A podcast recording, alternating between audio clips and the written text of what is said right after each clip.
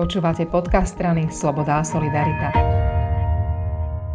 S podpredsedom parlamentu Milanom Laurenčíkom sa budeme rozprávať o zákone o zbraniach.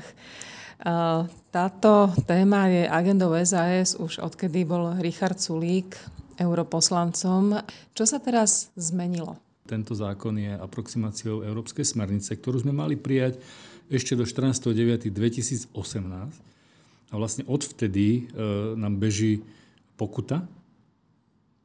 A tá pokuta sa pohybuje nejak, nejakých čiastkách e, tisícov eur denne. To znamená, že okolo 3000 eur denne my platíme teraz pokutu, že sme neprijali túto smernicu a keď ju nepríjmeme v dostatočnej, e, dostatočnom čase, tak tá pokuta sa bude, e, bude, bude nám hroziť žaloba a tá žaloba môže skončiť tak, že dostaneme napríklad 3 milióny alebo 10 miliónov pokutu. My vlastne teda naprávame hriech ešte Ficovej vlády.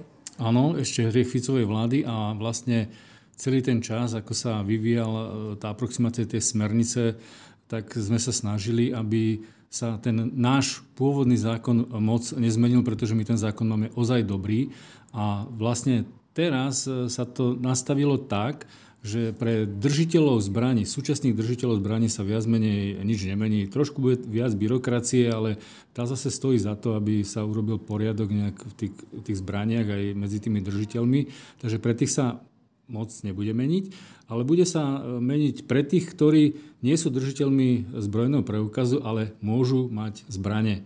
A sú, je taká skupina ľudí, ktorá takto funguje a pre nich sa teraz zmení, že budú si musieť e, urobiť zbrojený preukaz. To sú rôzne tie zbranie na povalách, podetkoch a, a podobne, ktoré sú také pozabúdané a kvôli ktorým už viackrát bola aj zbrojná amnestia, aby sa buď k tomu prihlásili, alebo to naozaj papierovo upravili. Čiže asi je úplne v pohode, že máme takúto povinnosť upratať a vedieť, mať evidenciu v tom, kto tie zbranie na Slovensku vlastní a či na to naozaj má oprávnenie. No, e, takto to určiť celkom nie je tak, ako, ako si hovorila, ale je to vlastne, sú to zbranie, ktoré e, doteraz mohli mať rôzni tí e, športoví strelci alebo takíto vlastníci zbraní, ktoré, ktoré sa dali normálne na voľno kúpiť a oni podliehali nejakej evidencii, ale na, na tie netrebalo zbrojný preukaz. Tieto zbranie, keďže sa dajú ľahko prerobiť na zbranie, ktoré sú plne funkčné, tak budú preradené do iných kategórií, na ktoré už treba teda zbrojný preukaz. Čiže hlavným dôvodom pre túto zmenu je zvýšenie bezpečnosti. Samozrejme, Európska únia vlastne celý čas e, tlačí na to, aby e, bola lepšia evidencia zbraní, aby bola vyššia bezpečnosť. My sa musíme dívať na to aj tak, že my, u nás na Slovensku teda nejaké veľké nejaké teroristické útoky neboli, chvala Bohu, ale sme súčasťou Európskej únie a v Európskej únie sa udiali rôzne takéto incidenty vlastne na základe toho vznikla takáto potreba pre všetky štáty Európskej únie. A keďže sme my členom Európskej únie, tak aj nás sa to nejakým spôsobom dotklo a museli sme teda tú smernicu prijať a museli sme ho zapracovať do našej legislatívy.